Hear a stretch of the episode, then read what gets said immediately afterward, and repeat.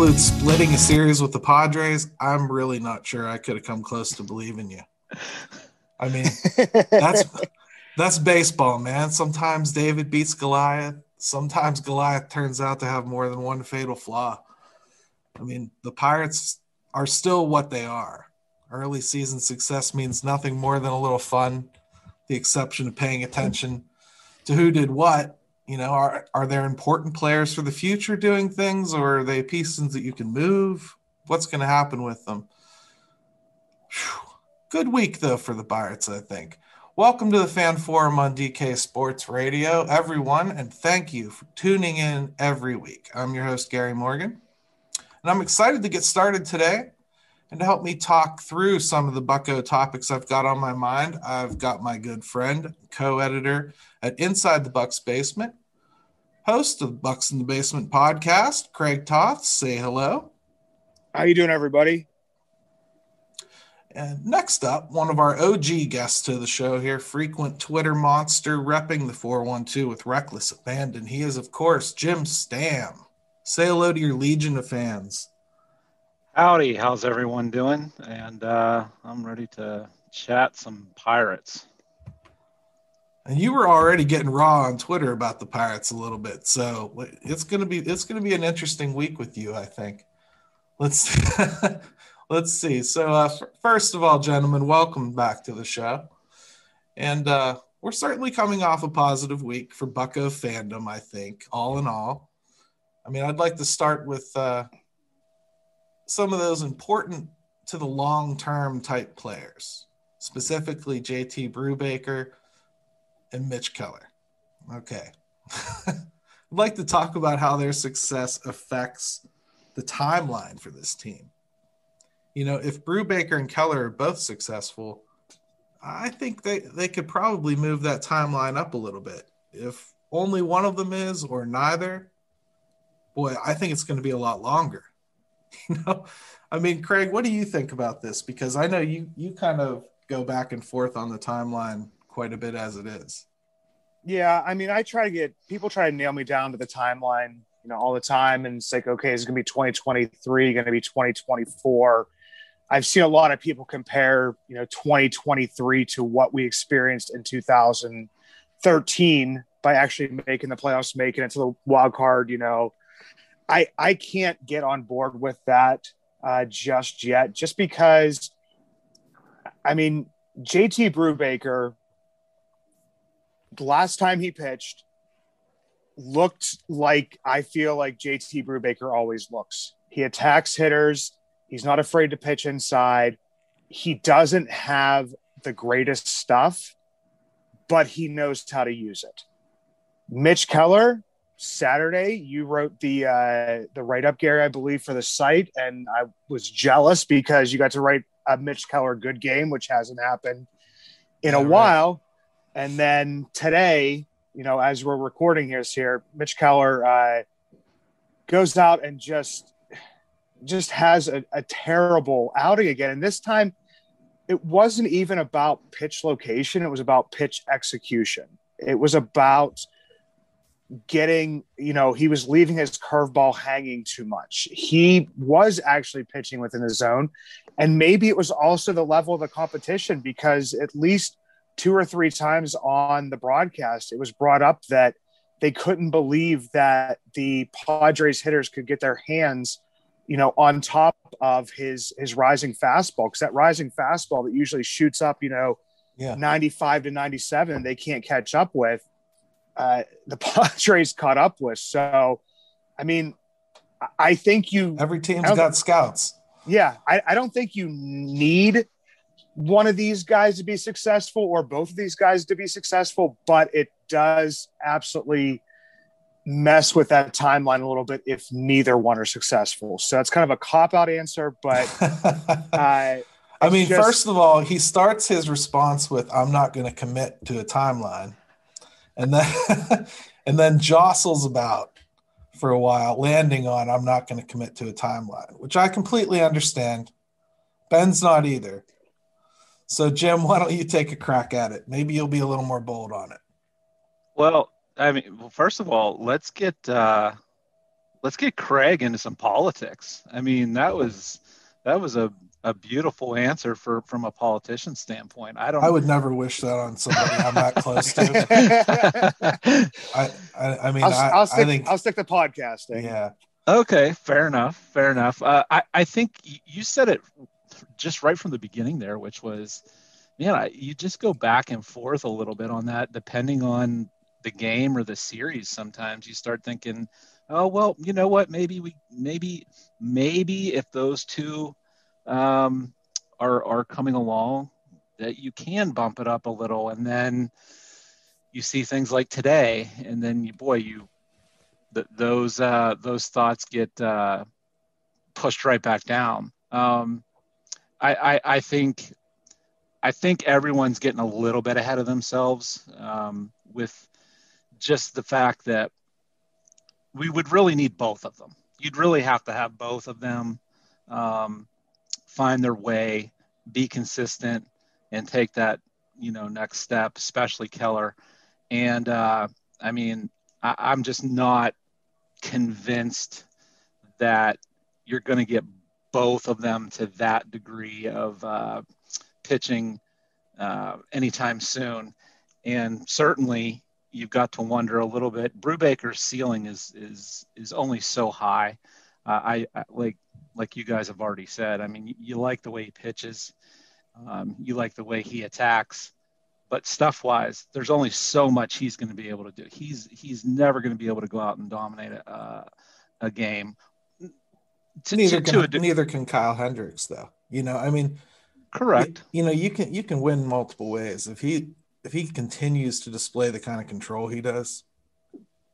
Sky's the limit. I mean, he The- can do the just control about is- anything he wants to. Do. Right. The control is everything. And, um, you know, he's got a good idea every at bat about how he wants to get a batter out. Um, so, boy, are we to the point where we can feel a little bit more confident about Brubaker than Keller? I can't believe I'm even saying that, but right now, Yeah, that's I mean, entirely possible. I, f- I feel like Gary's been that way. I've been that at way least for a before little the bit. season, right? Yeah, yeah, a little, for a little bit, a little bit of a while here. And I mean, I know people are probably tired of hearing my voice say this, but JT Brubaker was ahead of Mitch Keller in his development before he got injured.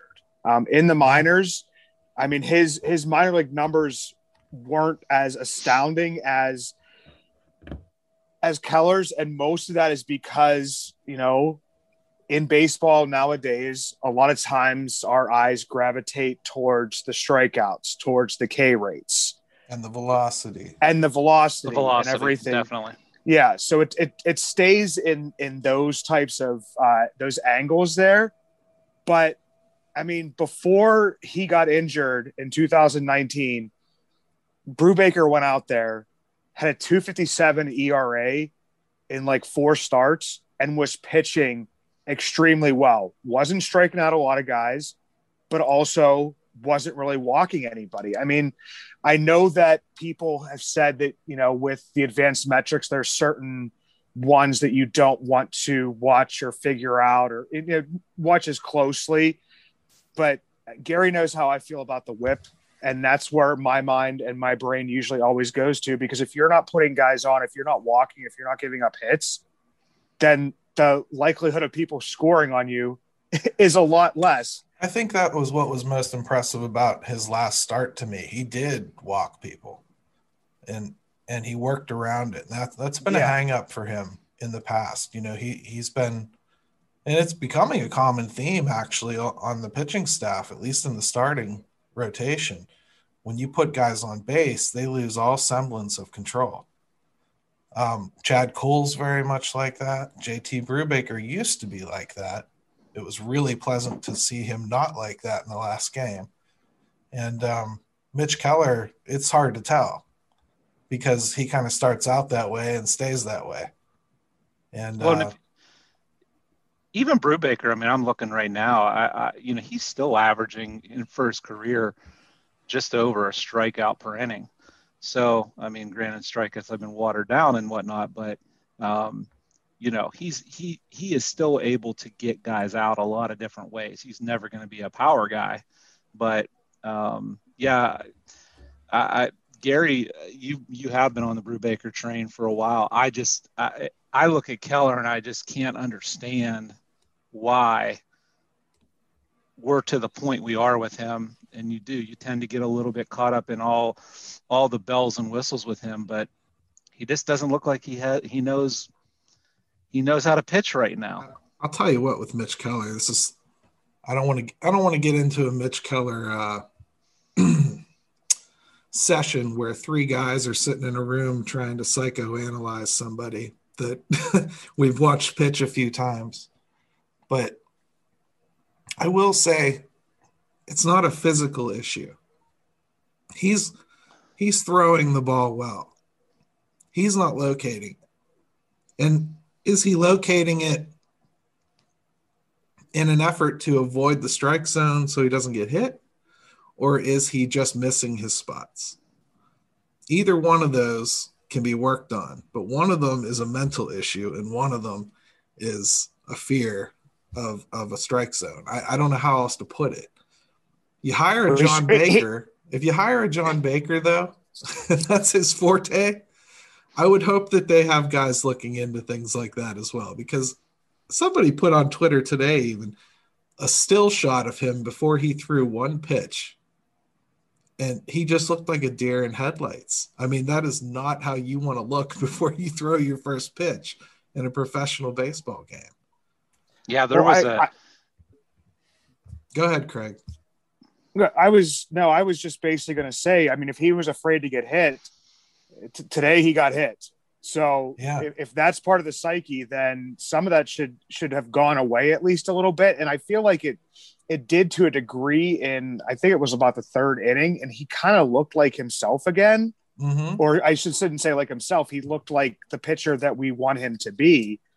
Um, but then once he started, you know, the first guy got a hit in the last inning he pitched, and then from there it was just like, okay, it's this is over. If he if he walks the first guy or if he gives the first guy a hit, watch out that inning. If he doesn't, yeah. he, he seems to cruise. I it's it's almost like I trust the catcher until it doesn't work out. Yeah, I mean there was a point in time in uh, you know today just in that last inning where he physically when he got when he gave up a base hit and there were runners on, he physically put his head down when he hmm. was coming off the mound, and I, I just you could see the exasperation with him. Yeah, I and, mean, and, again, I don't want to go too far into like trying to psychoanalyze what we're seeing on screen. I'm just, I guess I'm not in panic mode on on Keller yet because I've seen young, talented, high velocity, high spin rate pitchers struggle to adapt their game to the major leagues things that worked in the minors don't work in the major leagues after a while. That high fastball doesn't get swung at 90% of the time like it does in AAA. It, it gets swung at 65% of the time. You know, that curveball that you bounce a foot in front of the plate doesn't induce a swing anymore. That curve, that, that slider that you miss by a foot and a half, it probably gets laid off. You know, there there's just little changes to the game that they force you into the zone. That's what hitters do. He's being forced into the zone. Eventually, he's going to realize that has to happen. His ball has to take a path where it crosses the strike zone. That's it. He's going to get hit sometimes, he's going to get out sometimes. He just needs to trust that more often than not, it's going to result in outs. That's it. It's a lesson that has to be learned and yo-yoing that kid back and forth is not going to help. Yeah, no, I mean, Sorry, I just me, me, go ahead, Jim. I'll, I'll, give you I'll give you the right away this time. no, no, it's fine. I just I'll, i guess I'll put a, a, bow on this from my end with you know the timeline, uh, bringing it back. I think if if Keller's not there, then the timeline cannot be moved up. Uh, I think Brubaker's the bonus. And uh, but if Keller's not going to be um, who we thought he could be, uh, then uh, then you can't then you can't even entertain that scenario. And to, like I said, Brubaker to me is the guy that's kind of the, the the cherry on top. Yeah, if uh, if Keller doesn't make it, then you're basically saying like, okay, you yeah you now have Priester and everybody else. Right. I get you, and I mean, just so somebody officially says a timeline here. the way I always say it, and and I I think I've even written it this exact way. I see 2022 kind of starting to be fun. 2023, maybe they're flirting with it. 2024, we're thinking about it. You know, and I, I think that's it's a really vague way of putting it, but I think that's the way I see the progression. So I think 2024 is kind of realistic. 2023, I think you're going to enjoy the baseball team. Might even get fooled. we'll see. It depends on how quickly some people progress, but um, that timeline that I just suggested right there doesn't happen if Keller and Brubaker don't make it. So, oh, not even close. I mean, right. not even close. I mean, and I know that everybody's like hanging their hats on the, you know, the, the Miguel Yajure race to be stretched out. And I, I, I, like that dude too. And, you know, you got Roansy Contreras and all these arms that are coming in and coming through. But I mean, you even look at, and I mean, a lot of people forget about Cody Bolton, but I mean, if you look at the, the Kellers and, um, the Brubakers, and before that, it was you know the Kinghams, and yeah. and look to see like how many of them have worked out. And this isn't even talking about old. I can't believe you didn't go all the way back to Lincoln. No, okay. Oh God! but it's it's not even like the old school or new school like of the Pirates pitching. It's also just the fact that a lot of these pitchers don't work out. And when they do work out, sometimes it's on other teams and sometimes it's on your team when they're like, you know, Carlos Rodon last night yeah. throwing a no hitter, you know, a guy who didn't even really make the team. Right. and, and was given a pity signing back onto the team, comes out and he's finally maybe something is clicking for him. And maybe he's just a guy that threw a no hitter and next, and he won't come close to that again but it's just it it's might just come amazing. up in arbitration. Yeah, it's pretty possible it'll come up in arbitration. Yeah, it but, definitely will. I mean, and I think you know the the moral of the story really is when you talk timeline for the Pirates, and this is you know we'll we'll take a quick break after this, but the timeline for the Pirates follow the pitching. I mean, if you really want to know when they're going to compete, follow the pitching and don't don't follow the ETAs that are on MLB.com or some or Fangraphs or whatever. Really watch what's going on. Watch their progression.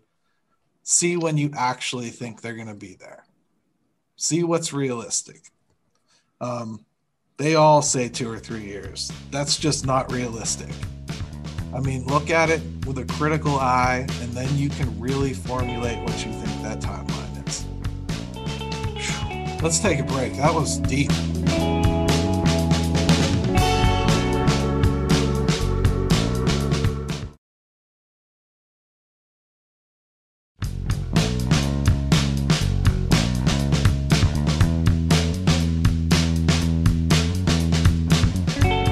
Right, welcome back. Um, next topic on the table today for the Pirates, we're going to talk about something that I guess could be argued the answer is everything because anything good for this team could be seen as unexpected. But that's what I want to talk about. What have you seen so far this season that was totally unexpected? And let's try to not be lazy and say results because I think uh, I'm obviously shocked they've won five games. I really am.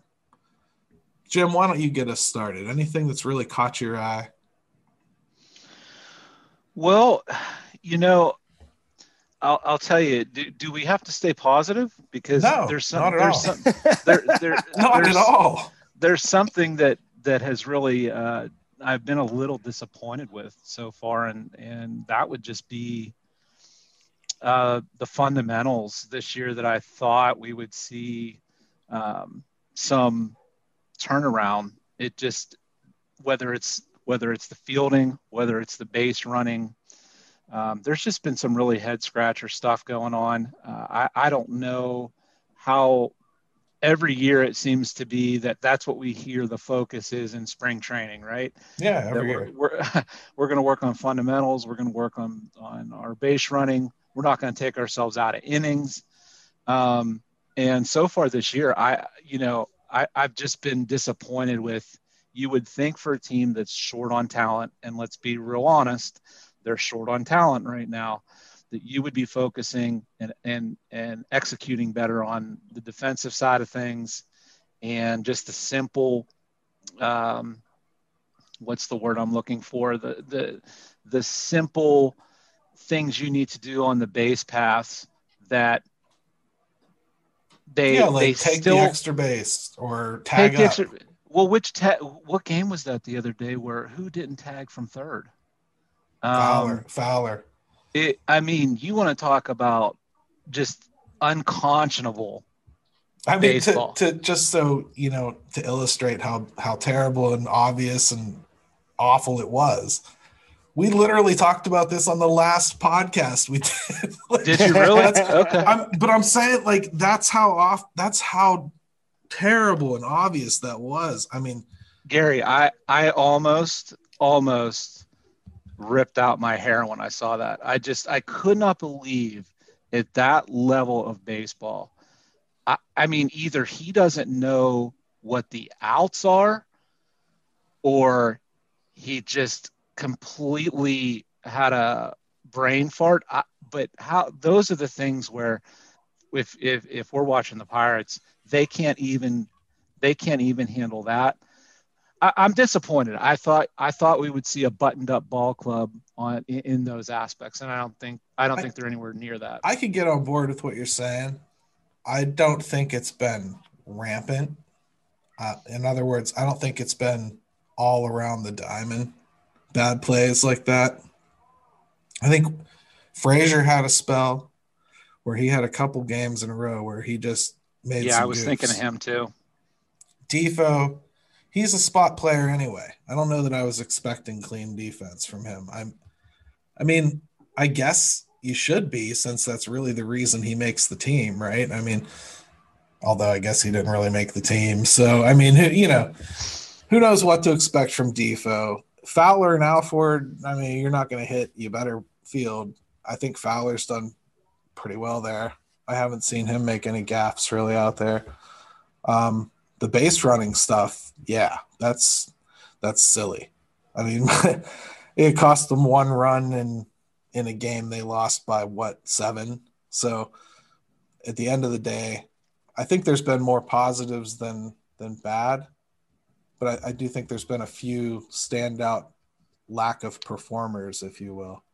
yeah, I just for me, it's one of those things where I really did buy into that this year, and I I thought even just with uh, uh, personnel and roster that those are things that they would they could control, and that they would do a better job of, and um, it hasn't been awful, but it hasn't been to the standard that I thought it would be. Craig, anything really caught you off guard, or did you soundly predict everything that's happened so far? Um, there's, I mean, two players. It, it specifically sticks out in my head that are surprising me to a degree. Um, we'll go positive first. Uh, positive would be Colin Moran. I, Yeah, I I've been a pretty big Moran supporter, and we all knew this like through the the off season and everything. Where I really, even before Josh Bell left, somebody was asking me, "Who do you see at first base?" And I just kept on saying Colin Moran, and it, and it was even maybe if Josh Bell was still here, I knew that probably wouldn't happen, but. I Yeah. thought we would be. I thought we'd be okay with Colin Moran, and defensively, I- I'm happy. He's not going to be, you know, spectacular, but he's going to be, I think, average to above average. But the thing that's like surprising me the most about him is his actual approach at the plate. yeah Like right. he's getting into some like 10, 12, 13 pitch battles with guys. He's showing a good eye.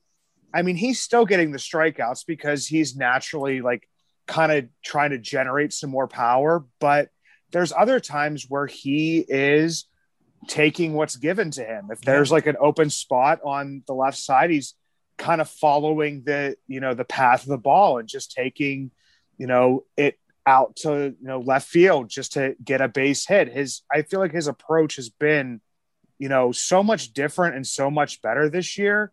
And it's showing up in like in for me in the overall is just like the on base percentage type stuff of getting those walks that he wouldn't normally get and, and you know drawing yeah that getting, type of stuff. He's getting the walks, he's getting the the hits to the opposite field, and they're not just hits. He's driving the ball to the opposite field. That's no, that's absolutely. really what, that's really what's impressive because he, he's hitting a lot of doubles as well. And when he gets when he starts hitting a ton of home runs, he's he gets pretty pull happy. So, I mean, while I do think we need his power, because there isn't anyone else really except for Polanco, but I mean, uh, I, I, I like what he's doing in the middle of the order. I think he's been a good anchor point.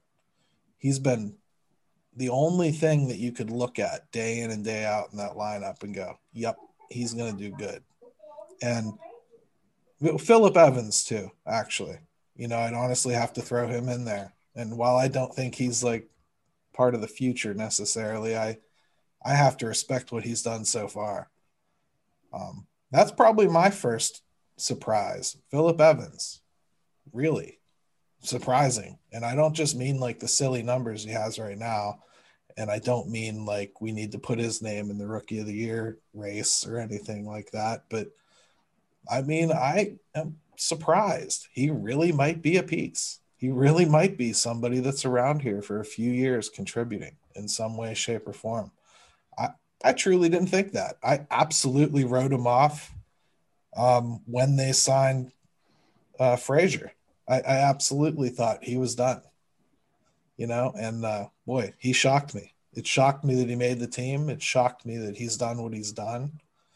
And uh, imagine anybody on this team preseason basically making you not feel losing Ke'Bryan Hayes for 10 days.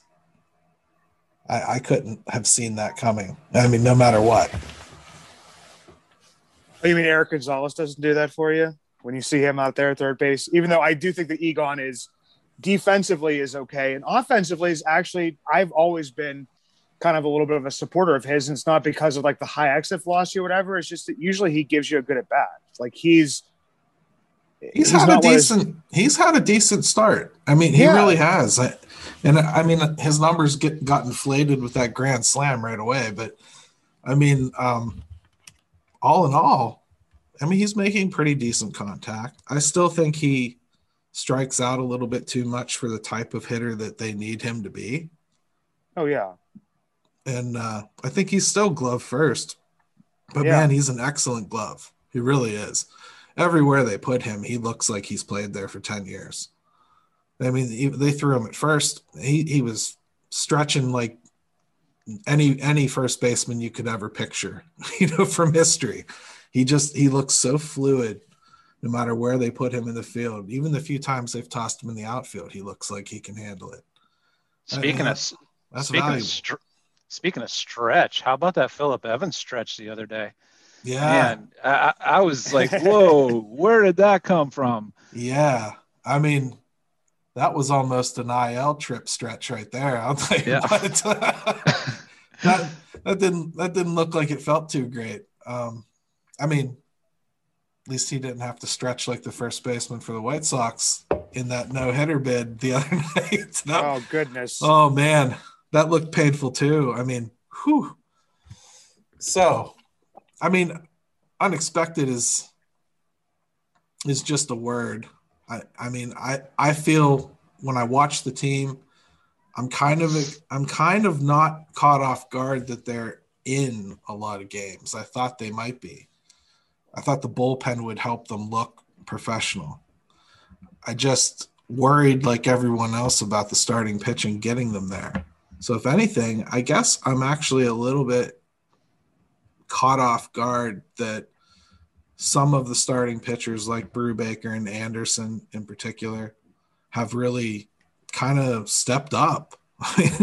they're actually they're actually holding it down a little bit, and uh, that I didn't expect that. I really didn't. I thought they'd compete, thought they'd keep you in a game, but they're straight up shutting people down for a while, and that's nice to have. I mean, very unexpected when you, when I looked at this team preseason. I thought every game they won would be a bullpen battle. Yeah, I, Anderson to me, I kind of wrote him off, um, even in spring training, which, as we all know, spring training is spring training, good and bad. But um, he is somebody that when you watch him pitch, boy, is he a is he a textbook lefty or what? Um, He's a crafty lefty, yeah. Yeah, I mean, he really is. You watch him, and um, nothing is going to blow you away when you watch him or look at the the radar gun or anything. But he, he he's what Steven Brault could turn into. Yeah, I would say that they're very much in the same vein style of pitcher. Um, but Tyler Anderson, he he gets swings and misses. He works up and down in the zone. Um, he gets weak contact. I mean, he just is, if you're going to pull up lefty in the dictionary that's not a power arm, I mean, that's the kind of guy you're going to see. Yeah, he shocked me though. I, I didn't see him pitching a game like he did against the Padres at all. No, no I, I really didn't. I thought I thought this was going to be like a, a, two three runs is a really great outing from him. You know, I totally, didn't ex- I, I didn't expect what I saw, and I mean, I didn't believe in Alford too much. Craig, I know that you absolutely didn't believe in Alford. I uh I can't say I expected him to start out this bad. Well, that's what I'm saying, Gary. Like I I didn't believe that he was the center fielder of the future that some hoped he would be. I'm not saying that anybody, you know, called that or whatever, but I mean, I looked at his numbers throughout the minors. I looked at his numbers when he's gotten to play. The guy just looks like a ball. He looks, he's an athlete. He's an athletic freak, and he can probably play. I mean, seeing the catches he made in the outfield in spring training and everything, like, but he's also the type of guy that if you have that build, I mean, you're probably looking to all you have to do is hit like 240 and hit some bombs. I mean, yeah, you, right. nobody's looking for you to hit like 300 or anything. He just looks, I feel bad for the guy. He just looks absolutely lost out there. And, and to go along with spring training, another player that looks absolutely lost out there is Kevin Newman. Kevin Newman, I did once again, you're not looking at spring training stats and thinking this is one that shocks me because I wasn't looking at Kevin Newman's spring training batting average. I was actually watching Kevin Newman's batting stance, oh, and I was I know, watching. His, I know exactly where you're going here. Go ahead. And and the way that he was working his hands, and he was like dropping them down, and he was approaching it so much differently. So I looked, and I looked at also the contact he was making. Like he, yeah, he did get a couple of those, you know, cheapo, you know, Kevin infield Newman specials. Yeah. Yeah. Yeah. Where it's like, you know, I, I hit it down the third base line and I'm fast enough. I can run it out. But I mean, I saw him hitting, you know, nice little gappers to the opposite field. It wasn't all pools. It wasn't, you know, he was doing what Colin Moran is doing. Exactly. Yeah. Exactly. From the other side of the plate. And I don't know how you bat behind that guy most of this season and don't see exactly what he's doing, knowing that if either of the two of you are using that approach, you should be the one. And and just continue to watch it and not do anything about it. He just yeah, keeps yeah, so, pounding the ball into the ground. Yeah, so I'm not saying I, I was looking for him to go back to like 2019 Kevin Newman and you know hit over 300 or anything, but I was I was at least was thinking like, you know, and it may turn out to be towards the end of the season or something. I know it's like super early, but I figured he'd be along the same lines of, you know, most of like a, you know, Stallings or whoever is right now, batting between like, you know, 270 and 300 and, and you know, just getting some pretty good hits and doing whatever.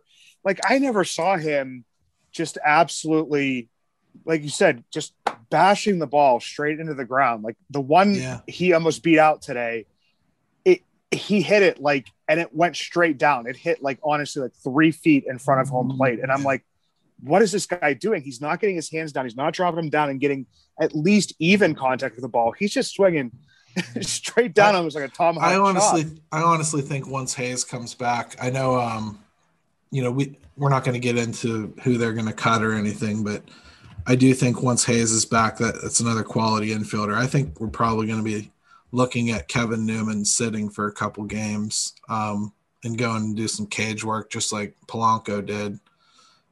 It, it almost has to happen at some point yeah. here, right? Because I mean, he was too good this spring, and I and again, the average is the average, but it was the approach, the contact, the you know everything about his approach in spring training was was dead on. It wasn't about what type of pitches were being thrown. It wasn't just that he was getting all fastballs. He he was hitting everything and to the opposite field with authority. That's something that I think uh, they want all the players to do more of. We've seen Bryan Reynolds start to adopt it a little bit more too in the last few games. And Kevin Newman is a, a perfect candidate to sit for a couple days when you have that extra infield help. Oh, absolutely. So I think yeah, that's just, what we can look for. He just for. hasn't. He just hasn't been in a position. They haven't been in a position to do that. You know, being shorthanded and whatnot. Um, but they could, but like then you might have a day where you have to have Alford and Fowler in the outfield at the same time. Ouch. I mean, you can't afford to do it the way they're they're hitting. Right. So it's uh it's a it's a difficult situation right now because I think that you know they they think the best way to get him going is to just let him hit his way out of it, and I do see that. But I also think what Craig is is pointing to is just a fine tuning that needs to take place with his swing. He's on time. He's just not on plane. I mean, that's that's an adjustment they can make, and and an adjustment we've seen Eckstein make with that player in particular in the past. So I'd really like to see them them kind of take the time they need to get him right. But anything else that we're excited about, or are we good to go on this subject? I think we've pretty well covered everything that I wanted to. No, I'm good. I'm All good, right. man. Well, let's take another quick break here, and uh, when we come back, we're going to talk a little bit about our own psyches as fans.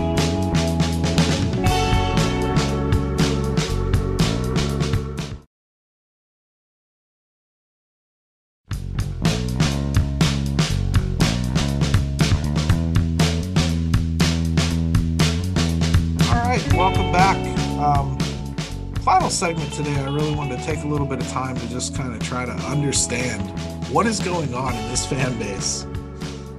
What Joe Musgrove coming back to town sparked a plethora of people pining for players that haven't been Pirates in years, coming back and forming these magical starting rotations that we could have had somehow, even throwing out like possible Musgrove Cole combinations, ignoring entirely that we traded Gerrit Cole to get Musgrove, ignoring entirely that Gerrit Cole's contract would have long, long expired by now in Pittsburgh.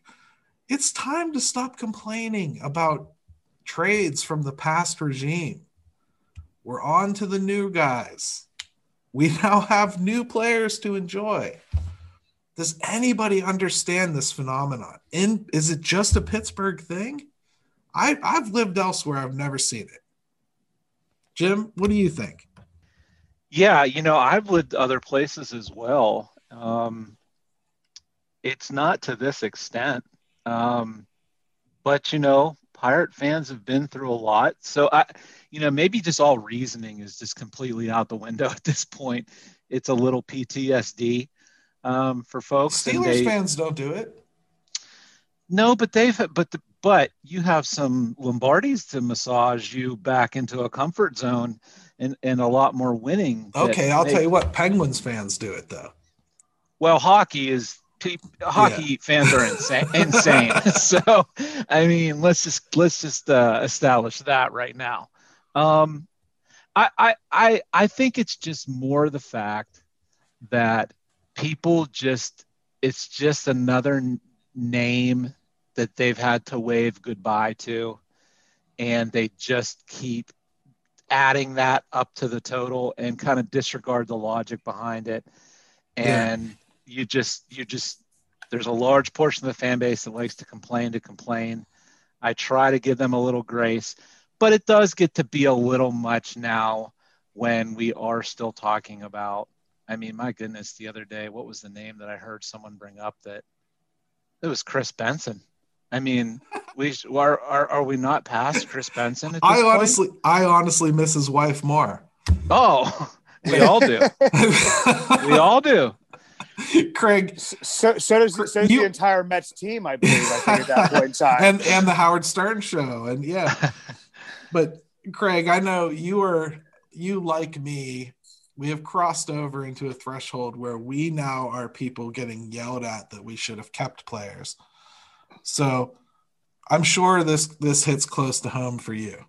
oh, and I get and I get and I also get yelled at for yelling at people for saying that we should have kept players. So I mean, we've gone to that point now. No, where, where I was going with this, and I told you guys beforehand that I had a lot on my mind about this. One of the biggest things is like, okay, once Joe Musgrove leaves, now he's good, and it's like, no, yeah. Joe Musgrove was good toward the end of last year. Is it possible that the new guy that we have in here, Oscar Marin, who he worked with last season, is possibly you know, part of the reason why he's this good this year, why his curveball is this good. Gary, I remember sitting down with you last spring training. We were at 412 Brewery. Yep. And we sat down and we said, Man, does Musgrove's curveball look so much different. Look at the life on that yeah. thing. And that was last spring training. That well, wasn't even, after he went to San even, Diego. That uh, wasn't even right after we talked about that. Uh, Alex Stumpfer at one of his uh, mound visits on Joe Musgrove's curveball. So yeah, yeah so i i don't really get along with and and now it gets even piled on even more that it's like okay keller's only gonna be able to figure out when he leaves because Glasnow figured it out and all this stuff like i honestly i really don't get it. I mean if it is something that basically it's at some point in time you're saying like you know we need to let this go because these guys aren't here anymore. Other places i'm saying we need to let this stuff go because number one it was the previous regime. And number two, we need to let this stuff go because, you know, it might not work out for Ben Cherington, but he got what he got based on what they could show from Joe Musgrove that other people couldn't show. Yeah, like Joe a very Musgrove limited before, amount of time last season too. I mean, let's not forget he was injured for most of that 60 games. So and and don't and do not ever like people say we shouldn't let Jameson Taillon go. Well, to tell you the truth, honestly, Jameson Taillon's actually kind of lucky that the Pirates let him hang around for as long as they did during this last Tommy John, where they basically brought them brought him with them on the 40 man to work at the alternative sites and stuff like that. And this is that's where it's like, and I want Jameson Taillon to be good, and I'm happy for Jameson Taillon. But the Pirates didn't have to when Ben Cherington came in, Jameson Taillon wasn't his dude. Yeah. They had they had they could have let him go at arbitration time, but no, both times they worked with him because they didn't know what they were going to have this time. They didn't know what they're going to have last time, and both times they worked with him and actually paid him. So, and once again, I'm still thinking the things if Jameson Taillon does great this year, that's great. But I also still look at what Ben Cherington got for a guy who hadn't pitched in forever. Yeah, and I'll chalk that up to um, probably just having foresight. I mean, I I don't think he was blind as to what he might be able to net for him. I mean, that we got a heck of a haul from the Yankees for him. Way more than I ever thought they'd get. I, I got to imagine that they, they had done their due diligence before they invested that time rehabbing him, as you said, you know, knowing that they were probably going to get something pretty decent in return for him. Yeah, so for me, it's just it's, some of the stuff just needs to be let go because it's from a previous regime, and and some of the stuff right now needs to be let go because, like, I think that we actually in those two instances help the guys get to where they're at right now. So to say a guy goes and he automatically becomes good, or we shouldn't let go of Jameson Taillon because you know he is good. I was honestly one of those people that said, I love Jameson Taillon, but I don't know if we can hang on to him because I don't know if we can last a full season. I mean, just because of the yeah, injuries right. and stuff. So, I mean, it was a big risk to take. I mean, if you if you take it into the season knowing you're probably going to end up having to move him before his contract expires anyway, it's a risk. And they and got a great God- return. and please God, if somebody could bring up uh, Trevor Williams again, that's what really set me off in those comments of like wanting and pining for Trevor Williams to come back, which everybody knows that Trevor Williams has me blocked, and he has me blocked for a reason, and rightfully so. I was a jerk, but I'm also right in the fact that he's a good dude. I supported his Project 34. He's a great dude. Seems like an awesome guy. Would like to have a beer with him. He's, He's a great not- guy. He's a great a great guy. He's just But block, he's- he's block happy. So are his But he- catchers. fortunately for him, Yeah, because he's he's ne- the one year where he was good, he was getting the chases from the slider outside of the zone because they really hadn't seen that action from that slider before. Now, what do you do when you see that slider? You don't swing. well, And he'll suffice come back to, to- suffice to say, you don't want Trevor Williams on your team. No. I think, and I wrote probably 20 articles last year, you know, basically pronouncing him dead. So I don't need to go over his stats again. I'm I'm good. And Yeah. and it turns out too, the game I went to, I ended up sitting there watching Trevor Williams pitch for the Cubs. and get beat around. Yeah. but I mean, uh I mean this this this conversation goes the opposite direction too. You have the people that can't ever hear anyone mention the players that have been traded because they're gone and dead. I mean, I hear things like that too. Like you're not even supposed to mention Joe Musgrove coming back to town. Like it's not a story at all. How you know that's not the Pirates. No, come on. He just he just left. It it it's the Pirates. I mean, there's got to be some kind of rule on both ends of this. Like, if the guy's worthy of a tribute video, he's worthy of being talked about. If the guy is, you know, um, gone and you are actively rooting for a player that came back in return, I think it can stop. You know, I'm really happy Bryan Reynolds is part of this baseball team. I'm done complaining about Cutch. I, you know, I'm really happy that Colin Moran is doing well. I'm done complaining about Cole. You just have to like find some way to move past it. Yajure works out, you can stop complaining about Taillon. I mean, that's kind of how it works. It's just you forget what you got back in the five years it takes to develop somebody sometimes. Yeah, look, let's be honest. It, it it's a traumatized fan base over the years. So I think what you've got is you've got, you know, an older crowd sometimes uh, mixed in with with a younger crowd, and you're getting some very very uh, diverse takes about the Pirates. and it's just it, it's just one of those things where. Um, some of the fan base probably a little just addicted to complaining at this point. Um, it's almost gotten to be part of being a Pirates fan's DNA, or maybe it's just a little bit of a um, a protection mode against the the the growing pains and the heartbreak that's Yeah. You know, if I, if I uh, say coming- every day that the world is ending, you know, yeah not- yeah. And you guys, you guys are really on that end catching the brunt of it because, you know, um, as a fan, you can kind of pick and choose what you're reading and what you're listening to, but you guys are getting that feedback and it's just con- a constant complaining and a negativity that doesn't really serve any purpose. And like you said, Gary, a lot of this is from the previous regime who we've established at this point that it did they they they didn't know what they were doing at the end of it and that's well documented Cherington seems to have a better idea of what's going on but there's a portion of this fan base that's just going to chalk it up to no matter who it is no matter what the player is no matter what the decade is it's just more of the same Yeah, I mean, I I everything you say is absolutely true, and I understand the emotions of sports. I I definitely root for for players that are here. I root for the jersey first, and that's just the way I am. I'm wired that way. It doesn't mean that I don't miss Gerrit Cole. It doesn't mean that I don't miss Andrew McCutchen. It just means that I don't have to um, constantly revisit the circumstances of their exit. I I understand the what I'm watching. I know the players that I'm enjoying right now. Some of them won't be here in five years. I I mean, to me, I guess I've just embraced that that's baseball culture right now, especially in this market. If you're gonna try to ingest baseball in this market, you're gonna have to just realize that buying jerseys is really a bad investment. It really is.